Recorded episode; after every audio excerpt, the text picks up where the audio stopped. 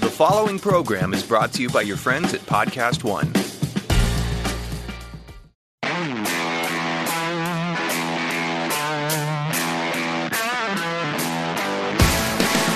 This is No Excuses with John Taffer. I'm John Taffer, best-selling author, bar rescue guru, and soon your new best friend.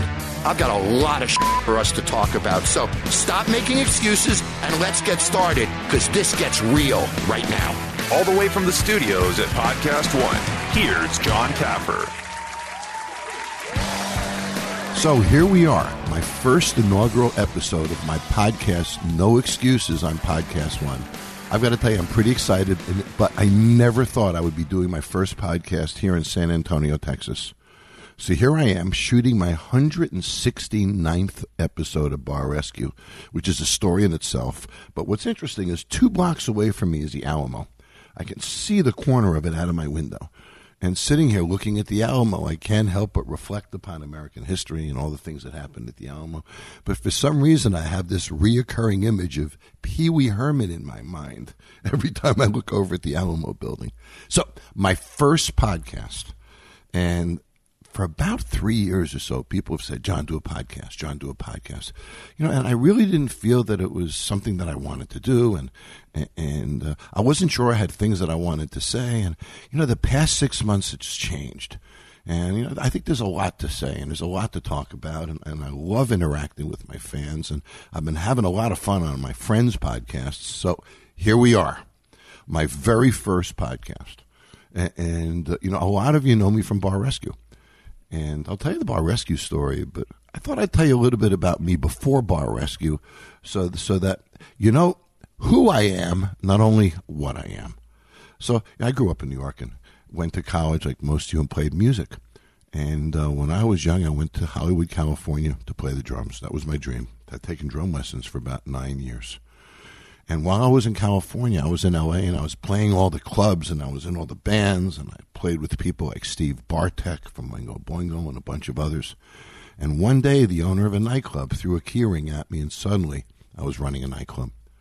And I wound up in nightclub operations, but yet I still played all the time. And I would play three, four times a week with different bands, and I would manage the nightclub, and the nightclub had three bands a night. And it got a little overwhelming hearing three bands a night and playing all day myself. So I went down a street to another bar called Barney's Beanery, a Hollywood legend. As a matter of fact, the nightclub, the Troubadour, and Barney's Beanery are both still there. And uh, worked in Barney's Beanery for quite a while, still playing my music and in Los Angeles. And one day there was this little article written on me in some LA magazine about Barney's Beanery. And I got a phone call from a headhunter in New York City. And a headhunter said to me, John, I have a job for you for a steakhouse chain in Florida.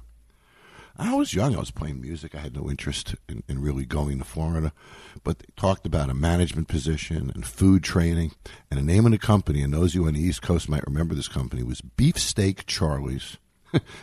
with the all you can eat shrimp salad bar and all the beer, wine, or sangria you could drink with dinner. That was the deal in this restaurant.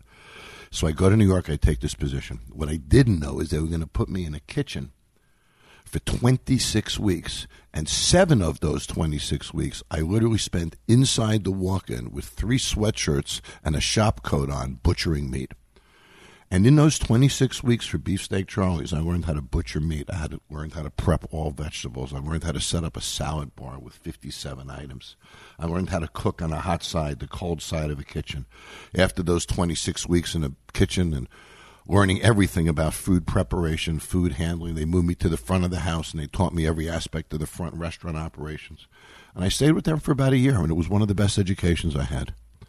From there, I got a phone call from the same darn headhunter. That headhunter says to me, John, I got a position for you in Philadelphia. You're going to build the greatest nightclub in the world. I go to Philadelphia and I meet with a gentleman by the name of Leon Altemose. And Leon Altemose changed my life. Ran Sheraton Valley Forge and was a very, very innovative developer in the Philadelphia area. And he offered me a position as vice president and general manager of Pulsations Nightclub, just outside of Philadelphia in Glen Mills. And Pulsations had no budget. We built this nightclub. Ceilings were 50 feet high, had the greatest lighting system, sound systems, Light Lab did the lights, and a gentleman by the name of Richard Long did the sound system, best in the world. Pulsations had a spaceship and it flew into the room and deposited a $400,000 robot on the dance floor. Those of you interested can look it up on Facebook or Google Pulsations Nightclub. It was truly a fantastic nightclub. I remember this. I remember the first week we opened, we did $647,000 our first week. And those of you in the bar restaurant business know how huge a number that is. Pulsations opened. When a club opened, somebody got hurt because a light fixture fell off a, off a ceiling. And, uh, uh, I was there for quite a while and uh, after Pulsations, I get a phone call, or while I'm still at Pulsations, from the same headhunter who's figuring, okay, I'm going to get a third fee from this guy, Taffer. And he offers me a job for a hotel company based in Chicago. I moved to Chicago. Suddenly, I'm general manager of a Holiday Inn hotel. Well, I have nightclub experience, I have restaurant experience, kitchen experience, I have mega nightclub experience, music management experience, events experience. So, why not a hotel? So I get in that hotel business. Now I'm general manager of a Holiday Inn. In DeKalb, Illinois was where that started. Then I moved to a bigger Holiday Inn by O'Hare. Then I became a vice president of that company. And in the mid later 80s, I was a vice president of the hotel company with a pretty good understanding of food and beverage and operations. And I knew how to run it and I knew how to manage it. And in 1989, I started my own company. And the name of that company was Taffer Management. And our purpose was to consult the hotel companies and other companies who wanted to do world class food and beverage operations. And my very first client, when I left my hotel company and started my own company, was the hotel company that I left. And they fed me my first few pieces of business. And there was always a lesson in that for me that you never burn a bridge because all the people that I had worked for previously became clients of my new company. So I'm plugging away as a consultant. I own a bunch of bars now. Uh, uh, uh, I'm involved in properties like Pulsations. Operated and owned the Hollywood Palace for quite a while.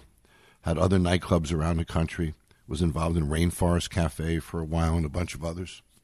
And then one day, I'm giving a speech at a nightclub and bar convention. And about 30 years ago, I and several other people created the nightclub and bar convention in Las Vegas. I was on a board for about 30 years and I ran it as president for about eight or nine years. I'm at that convention and somebody says to me, Taffer, you should be on TV.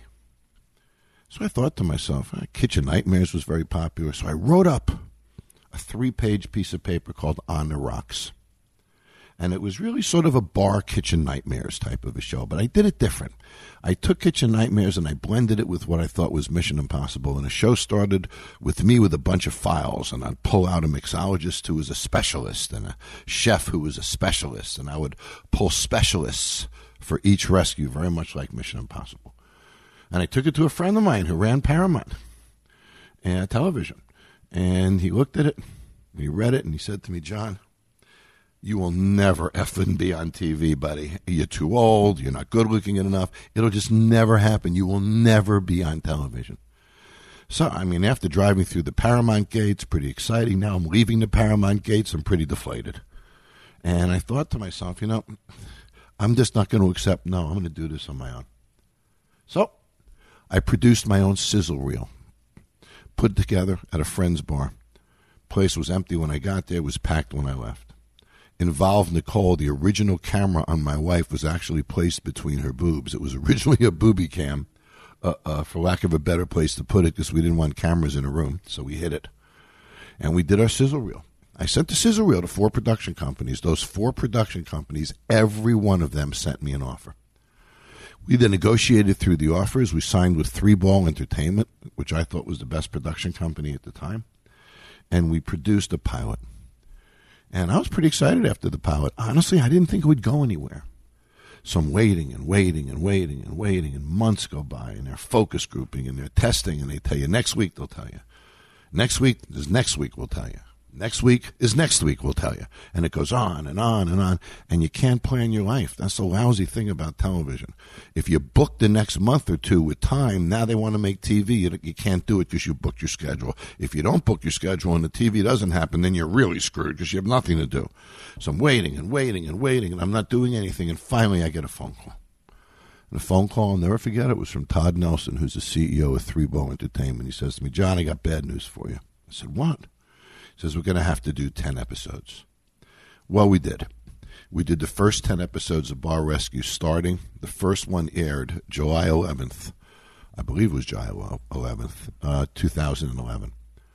First season was 10 episodes, but we never expected the show to be so successful. The second season, eh, six, eight months later, was 10 episodes. The third season was 30 episodes. The fourth season was 40 episodes. The fifth season was about 42 or 44 episodes. Now I'm sitting here in San Antonio, Texas, shooting either, I've lost count, my 168th, 169th, 170th episode. And that excludes the 16 or so back to the bars that we did. So I'm close to hitting 200 episodes with Bar Rescue. And I really thought I would do a pilot and go home. That's how I got here, guys. And so, so because of Bar Rescue, we've met. I've developed my fan base. Uh, uh, I've been able to play an instrumental part in my industry. And now I got my podcast. And not only am I excited about the podcast, but I'm excited that through the podcast, you can contact me on social media. So always reach out to me at John Taffer on Twitter, Instagram, and John Taffer on Facebook. You can also email me at podcast at johntaffer.com. So this is the way I talk to you. Come back and talk to me through my social media and my email. Again, John Taffer on Twitter, Instagram, Facebook, and podcast at johntaffer.com. And I want this podcast to mean something. In all of my bar rescues, Everybody always says to me, you know, I'm failing because of this, I'm failing because of that. Nobody's ever looked at me in 170 or so bar rescues and said to me, hey, Taffer, I'm failing because of me. It's always the location, the competition, the weather, the this. I had one bar in Michigan tell me that they weren't succeeding because of the grease, the euro in Greece, which is just absolutely absurd. So I learned, oh, 20, 30 episodes ago that I found a common denominator of failure. I really did. And the common denominator is excuses.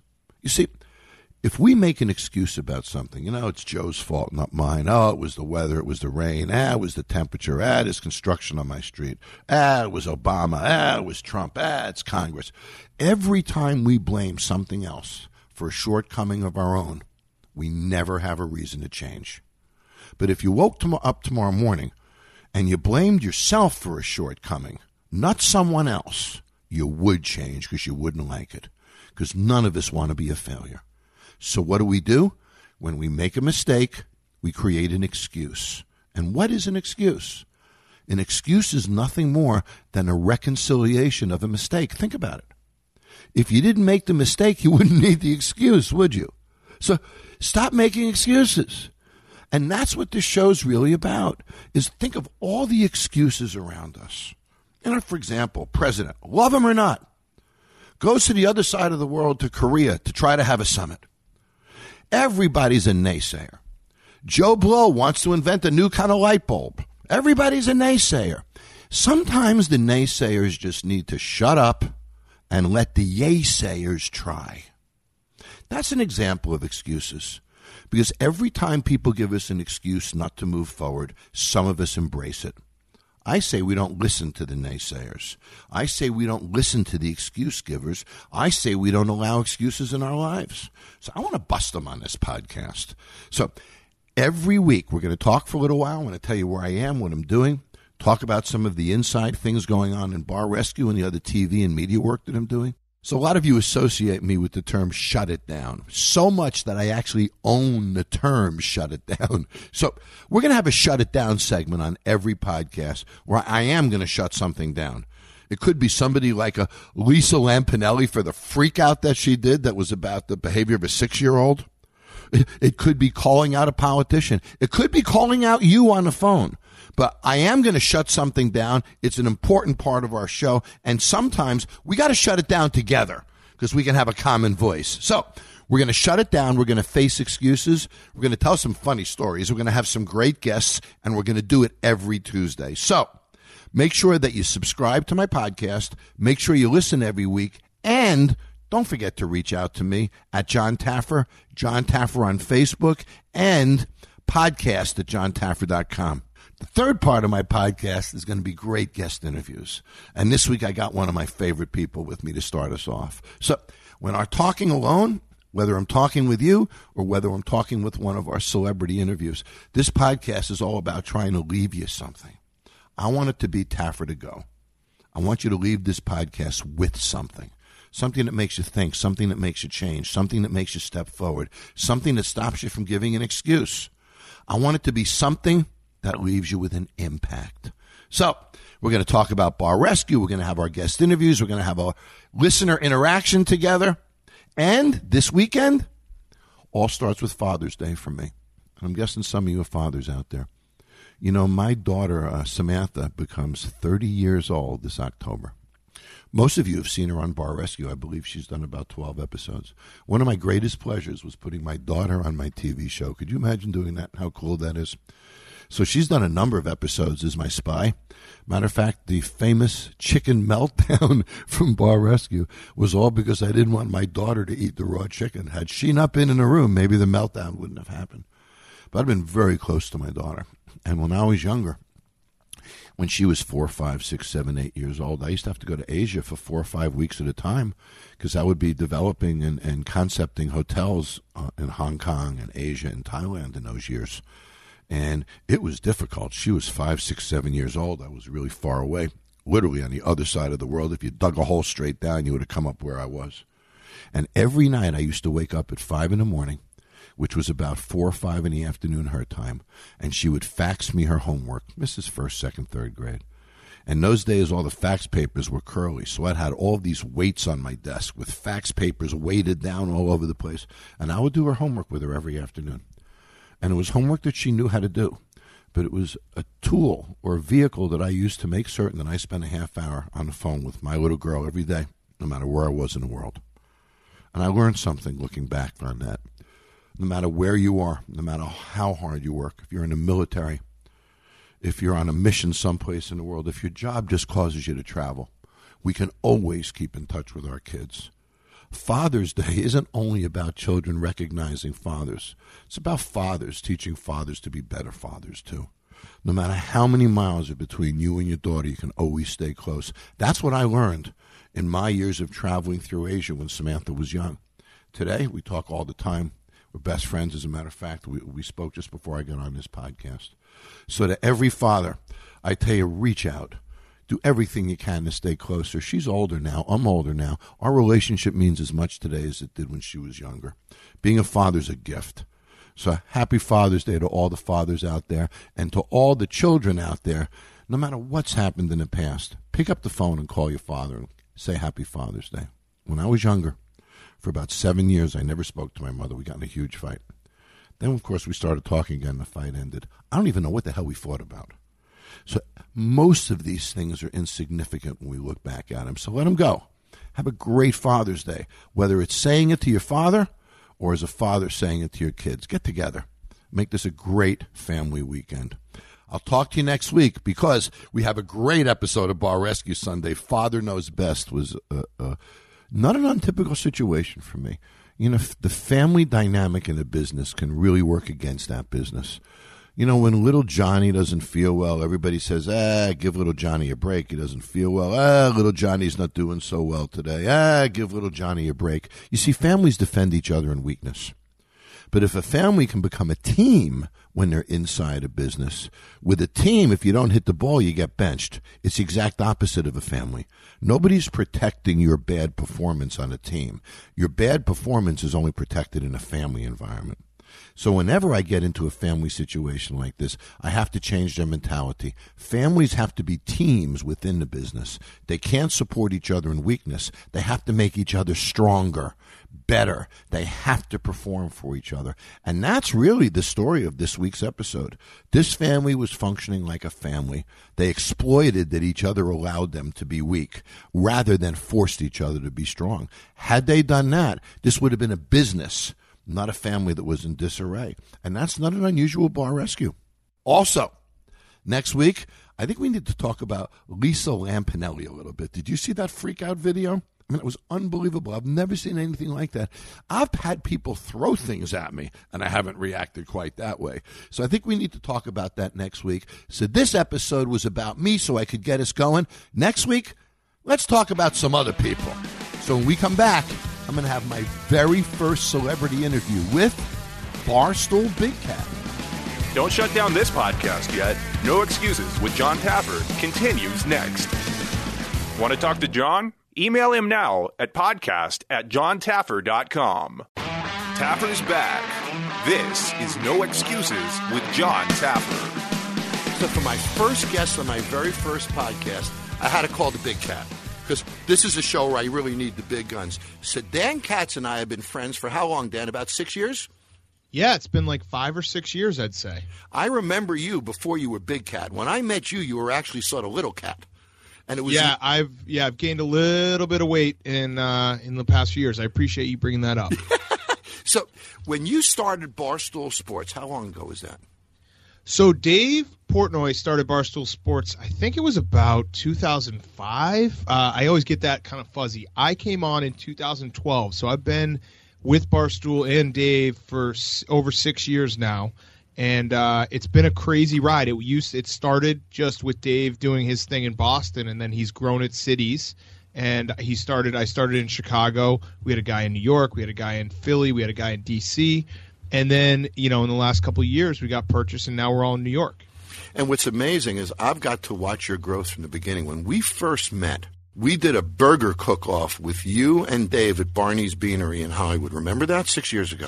Yeah, and the funny thing is, when you look at where we're at now and the amount of guests that we have and people, you know, celebrities and and people we have come through on our podcasts, on radio, on video, it's become kind of second nature that we can get all these guests. And I remember vividly because you were one of the first guys we did anything with, and I walked away from that moment and I said, people were like, "What was Taffer like?" I was like, "What you see is what you get," because that guy he just brings it, and you and I think even you know just the judging our uh, the drinks we made, and then when we did the blog rescue, I think the best part about the blog rescue was we told you maybe two sentences, like you're like, "Tell me exactly what you want me to do." and we gave you like a little background of all right our fans sometimes think that we're uh, lazy and we're not doing a good job. You're like all right got it. Good. Let's go. And that was it. That's all you needed. Well, it's it's so easy to beat the hell out of you buddy and dave as well. And let's just tell everybody a little bit about barstool sports. How many hits does barstool sports get online each month about so I don't know about uh, I don't know the exact number. I know it's obviously well in the millions, and it's been growing over and over. And you know the podcasts, have been uh, also in the millions now uh, in terms of our entire podcast network. So we're reaching, you know, our, our Twitter, our Instagram has a couple million followers. Our Twitter has a million followers. That's just our main account, not not counting all the bloggers who, you know, half a million, all these other numbers. So it's it's crazy. And when we first linked up, I probably had thirty thousand Twitter followers. So it was that long ago, and it was that uh, you know, wow. it it was that at the beginning of our kind of ascent into what we are today and how many people we reach today. So think about this story, Dan, and how it means to, to people today are starting out with YouTube or as bloggers or trying to monetize and create a business online. You guys started with this website that started really about sports but became very much about pop culture. Because I remember beating you guys up about Bieber when you were doing mm-hmm. Bieber. Why do you think Barstool Sports is so successful? I think it really comes down to the fact that people feel like they know us and we're relatable and we don't really take ourselves too seriously. You see it a lot now, uh, whether it be in the news, whether it be in how sports are presented.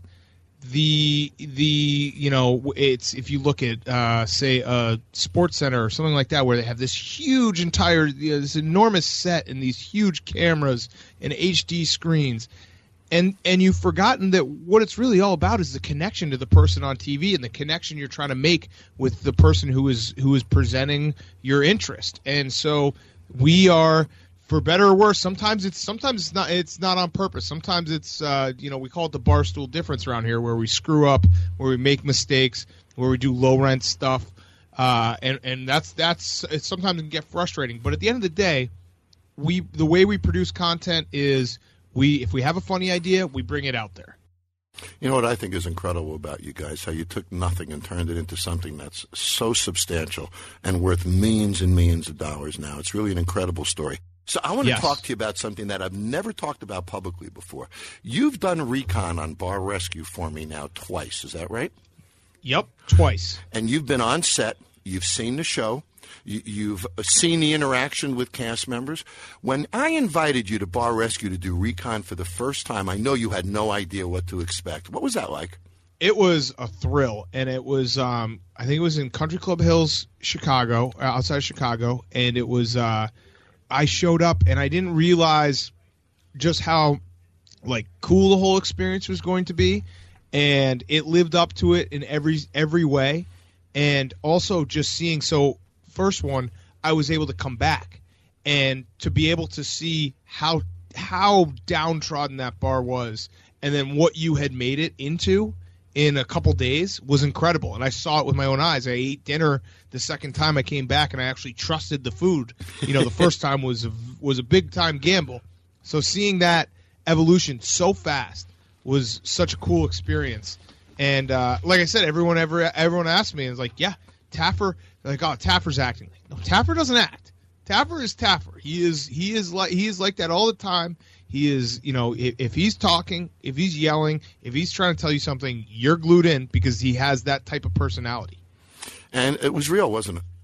Yeah, exactly. And and we did the second one was uh, with Chris Long in St. Louis, and Yep. I'll tell you what, the Jello shot that I had, the pudding shot, that was very real, and it was very disgusting. The brisket nachos, very real, very disgusting. So, so, so, be my buddy and tell everybody right now, straight out, is Bar Rescue scripted? No, I did not. Nothing that I saw was scripted. I What- saw the real anger. I saw the real people work there. Like those are, the, I knew those were the real people that worked there. I saw the regular customers when I was in there. There was nothing that was scripted that I saw at all. I get a clean bill of health from you, buddy. Bar Rescue is real as an endorsement from Big Cat at Barstool Sports, right? Yes, absolutely, always, always. You, you know, I always got your back, even though I think uh, you're crazy. I think you're the crazy one. So, Barstool Sports, what's next for you? Um, I think really what's next is just finding new ways to make our fans laugh and find new fans out there because I think there are a ton of people out there that uh, would enjoy what we do if they knew more about us, and that's the goal every single day. Yeah, that's a good goal, buddy. So, what's next for you personally? So, you're not married yet. You're still a No. diehard sports fan. You're hooked to your TV, your radio, watching sports all the time. What are you personally missing? I mean, think about this, what you've achieved. You know, you, you've built this company, you've been a major part of it. You built a great brand for yourself, online and off. You now have two identities as Dan Katz and as Big Cat. So you've personally set yourself up with, with a, a direction that you could take that's very different from, I'm guessing, what you've ever planned on doing before. What do you want to do personally that you haven't done before? Can I say money? Can I say actually cash in on some money? Sure. So you that- want to turn that- this into some cash? answer? No, that's Yeah, a I good mean, answer. I no, uh, yeah, I- I think eventually I would like to fulfill, you know, some of the dreams in that respect, having financial independence. The way I look at it is I have, you know, a set amount of years, kind of like an athlete, where I can be in this content grind, in this world that kind of, you know, it's a lot, it takes a lot of pressure, but it's a lot of fun, a lot of fun. And I have only so many more years left in it, so that's really the focus. And it's kind of put your head down and do everything that's asked of me, and and try new things. You know, whether it be TV, whether it be uh, other radio, anything that comes across that I think would be fun that would help us grow, I'm in for. So that's really, if I'm being totally honest, that's really what I'm focused on. So the fact of the matter is you're just in, Dan, aren't you, buddy? Yeah, You're just very in. and that's why you're successful. So think about this: you start a blog, you start a website, you turn it into a radio show, you turned it into a very successful podcast, and now a national brand. Think of all the young people that would love to follow in your footsteps, that are trying to launch businesses like this online. Dan, let's make this a teachable moment. What is the one lesson that you've learned that, that you want to share with everybody who's looking at your career path and saying, boy, I'd like to be able to do that? I would say the one thing, and I, I tell this to people when they ask me, it's uh, you got to be reliable and you have to be a dog when it comes to your work ethic. And I know that that, that sounds cliche, but what has happened with sports media in this world and with Twitter and how anyone could start a podcast, a blog, talent will rise. And you you have if if you are committed to it, if you wake up every day and you say I'm going to try to produce some some form of content for my audience, whether it be five people or or five thousand people or five hundred thousand people, you getting up and saying I'm going to produce this every single day, and people being able to start relying on you, knowing that you're going to produce every day, that's what it's all about. And if you're talented and you're unique and you got a point of view that people want to hear, it will rise and someone will notice anyone can be out there and be successful as long as they put in a lot of work. It's not easy. You got to put in a ton of hours. You look at Dave. Dave put in hours and hours and years. Anyone else? Kevin, KFC, who's here? You know, K Marco, Feitelberg, any of the guys, even PFT, who who's had a whole, you know, years before he came to Barstool. Any of the guys who kind of you look at and they're like maybe the the OG crew, the guys who've been around for a long time. There were a lot of years that were put into it. There was a lot of writing, a lot of mastering of the craft to get to a point. So it's not going to happen overnight, but it can happen for sure if you want it enough. So the fact of the matter is, Dan Katz is not a lucky son of a bitch. He's a really hard-working guy who made this happen. Fair? Yeah, luck. Listen, luck always. You always have to have a little luck. But uh, what, what's the old saying? Isn't there saying like hard work beats luck when luck runs out or something like That's that? Right. That's a good. I might have made that up. I might have made it up. But you know, we share something in common. This didn't come easy for me either, buddy. You know, you think of all the hours on the road. Fact of the matter is, success is hard. And you've proven it. And now you're turning the corner of great wealth and more success than you've ever realized. So why, you being a Chicago boy, why does Chicago sports suck so much these days? Oh, hold on now. The Bears are back. The Cubs are good. Cubs are in first place as we're taping this. At the moment, Uh, yes. the Let's talk about the White Sox. uh, the Blackhawks. Blackhawks needed a summer off. The White Sox I don't care about, and the Bulls will probably never be good again.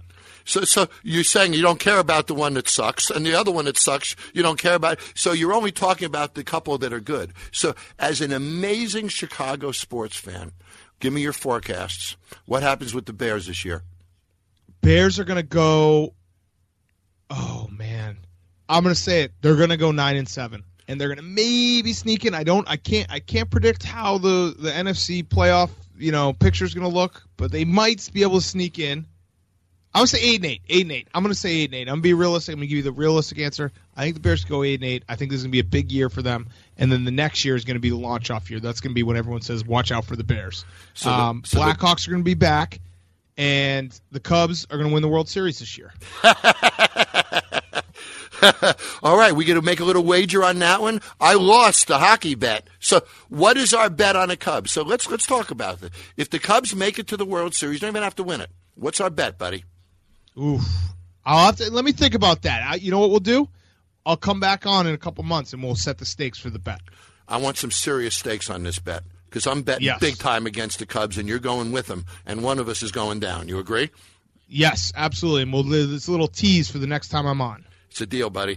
Listen, Dan, this has been a lot of fun, buddy. I appreciate you coming on as my first podcast. You and I have been through a lot together. So I'll be on your podcast soon. Let's get that wager set because Yes. this next wager needs to cost, buddy. One of us needs to hurt if we lose this one. You agree? I'm in. I'm in. Okay, so in a couple of weeks, you're coming back. We're going to set up this wager, and then we're going to Yep. hold each other to it. Okay, I'm in. We'll do it. Thanks for having me on, Taff. Love you. I love you too, buddy. Dan Katz, right. Big Cat, Barstool Sports. Good to have you, buddy. Talking to Dan always inspires me because I love people that are passionate about what they do. I remember when I started Bar Rescue, I went to a friend of mine who ran television for Paramount, and he said to me, John, you will never be on television. You're too old, you're not good looking enough, forget about it. When he told me that, I went out, I shot my own sizzle reel, presented the show myself, and turned it into a success, just like Dan did. He didn't listen to no's. He followed his passion. I wanted to do bar rescue. It was important to me, and that's why it's on TV. Dan wanted to be Big Cat. It was important to him, and that's why he's the success that he is. So I have to ask you, what's important to you? What are the things that you really want to accomplish? What are the things that motivate you, excite you, and inspire you? Because if you can find those things, you'll find your success. Work on what you're good at. Work on what your passion is. Don't work on what you're not. What I love about Dan is the fact is he's had no excuses for his shortcomings, and he has no excuses for his success. Dan's passion has made him successful, and I ask if your passion is going to make you successful. You got to follow that passion. You also got to follow me on social media. John Taffer on Facebook, at John Taffer on Twitter, and John Taffer on Instagram. And make sure you subscribe to my podcast, No Excuses, on podcastone.com, Podcast One, the app, and I'll see you on social media. Even more important, I'll see you here next week. Thanks for listening to No Excuses with John Taffer on Podcast One. Download new episodes every Tuesday here on PodcastOne.com, the Podcast One app, and at Apple Podcasts. Make sure to rate and review.